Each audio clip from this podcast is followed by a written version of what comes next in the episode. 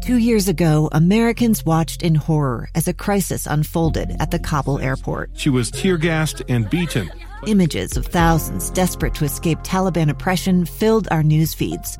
More than 80,000 Afghans made it to America. But the story didn't end there. It was very cold. There was no power, no heat. Who would help our newest neighbors? I'm Andrea Smardon. In Stranger Becomes Neighbor, you'll hear the stories of some remarkable refugees who left their homes and their dreams behind only to start over from zero. Their only possession was three blankets. And you'll meet Americans who stepped up to help them. You want me to come when you deliver your baby. What can one person do in the face of an international disaster decades in the making? That's Stranger Becomes Neighbor.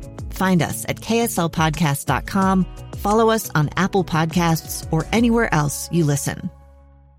I'm uh, overjoyed to welcome my next guest, Dr. Steven Mobley, a good friend of mine. Uh, we go back a number of years. Y- you may notice he hasn't been appearing with us as regularly as uh, in the early days of the coronavirus, and that is, while bad news for us, uh, very good news for him. He's in the elective surgery business, uh, mobleymd.com, and uh, if you remember, we moved back into a circumstance here in the state of Utah where uh, elective surgeries were able to be performed again, and uh, that has taken up much of his time. So when we're able to steal him away from a patient or two, I, I am uh, very grateful. Dr. Mobley, sir, how are you? Lee, it's great to be back on. Yeah, I missed the uh, the good old days of the slowdown where we had more time uh, during the middle of the week to catch up. Honestly, it's almost good news. It means to me, at least, that we're moving away from uh, this massive interruption that has been the, the coronavirus. So, uh, as much as I'd like to speak to you, uh, maybe the less you and I speak means the closer we're getting back to, to normal. Yeah, exactly. I, I will give your listeners some interesting statistics. We've been testing everyone that comes into our surgical facility for COVID, and our test is an on-the-spot test that tests for current infection as well as past infection. So far, and we do heavy verbal screening, we've had no positive cases. And in some of the larger institutions where I get some of their emails, like IHC or the, the larger institutions around the, the, the valley, they're saying maybe like one per 100 of someone who is asymptomatic but does test positive. So still a lot of safety in elective health care. People are being screened. So, you know, if you've been putting off your colonoscopy or your routine health whatever, now's a good time to get back to your doctor and not let that problem fester.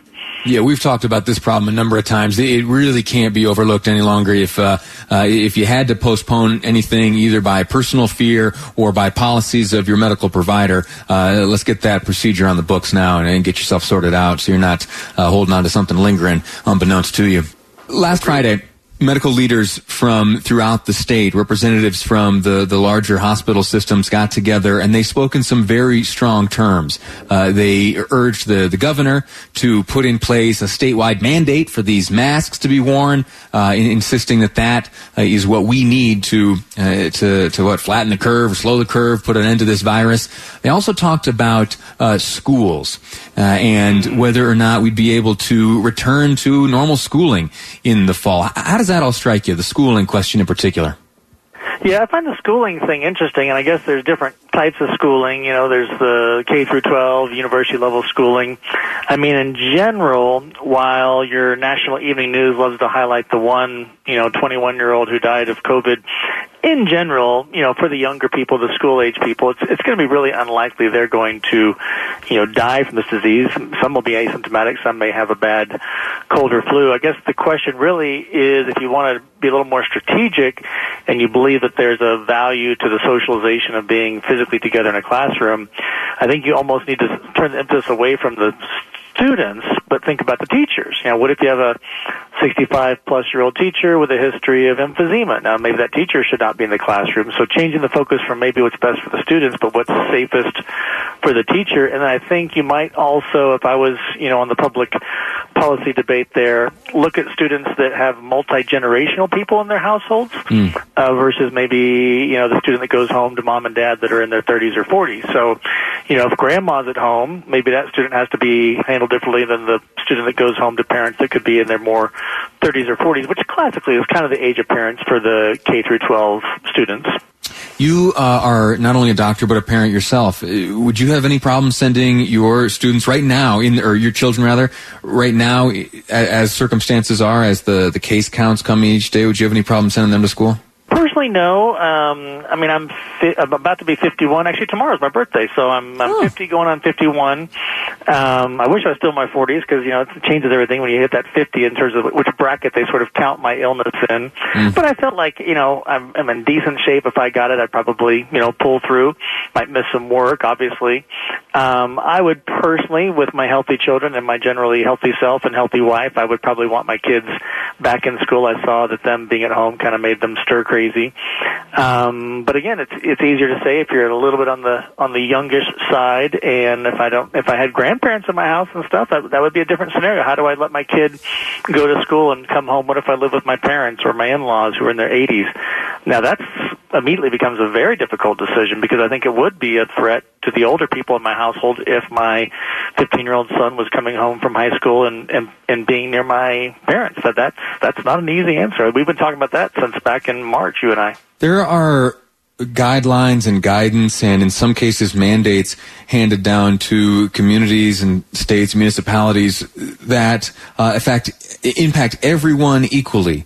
And you have conversations like you and I have had numerous times and you see uh, others, you know, spout off on exactly this same line of thinking that the focus really ought to be on the most vulnerable. And for some reason, plans that are tailor made to protect or isolate even uh, the, the, the elderly population, the higher risk folks, folks seem to be shunned. And much of the rationale uh, presented in that shunning uh, stems from, you know, ideas of unfairness. Do you have any idea why that may be? No, I mean, I think you make a very valid point, and it's something that I've been saying from the very beginning. Is you know we need to. If you watch your evening news, I mean, what do we get? We always get wash your hands and social. Okay, we got it. And I think I think the public messaging has been great, and those are. I'm not. I'm not dismissing those. I'm just. I'm just saying. I think we've all heard that enough. Yeah. I've yet to hear a national or local leader like come up. Here's our strategic plan for people 65 and older with medical conditions. I mean, that remains the biggest question that no one's really started that public conversation on.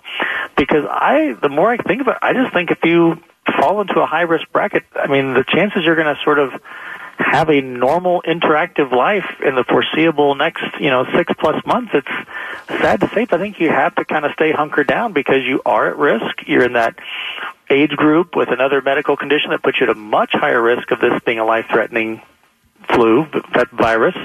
So I, I'd like to see more debate on, and, and not just debate, but just discussion about what do we do about people who are of a certain age with certain medical conditions who we know when their mortality risk jumps into that 20, 25%, that's, that's very serious. And, and once we're willing and able to, to talk along those lines, we can apply that to all of these other areas. You mentioned schools, uh, shopping places. It, it's, it's easily, I think, applied once we just get over this hump and accept that together we do have to look uh, along these lines. At least have the conversation. Dr. Mobley, uh, always a pleasure to speak with you. Thank you so much for making time for me today. Lee, it's a pleasure. You, you, you, you, you do a great service to your audience, and I always enjoy listening to you. All right. Dr. Steven Mobley, mobleyMD.com.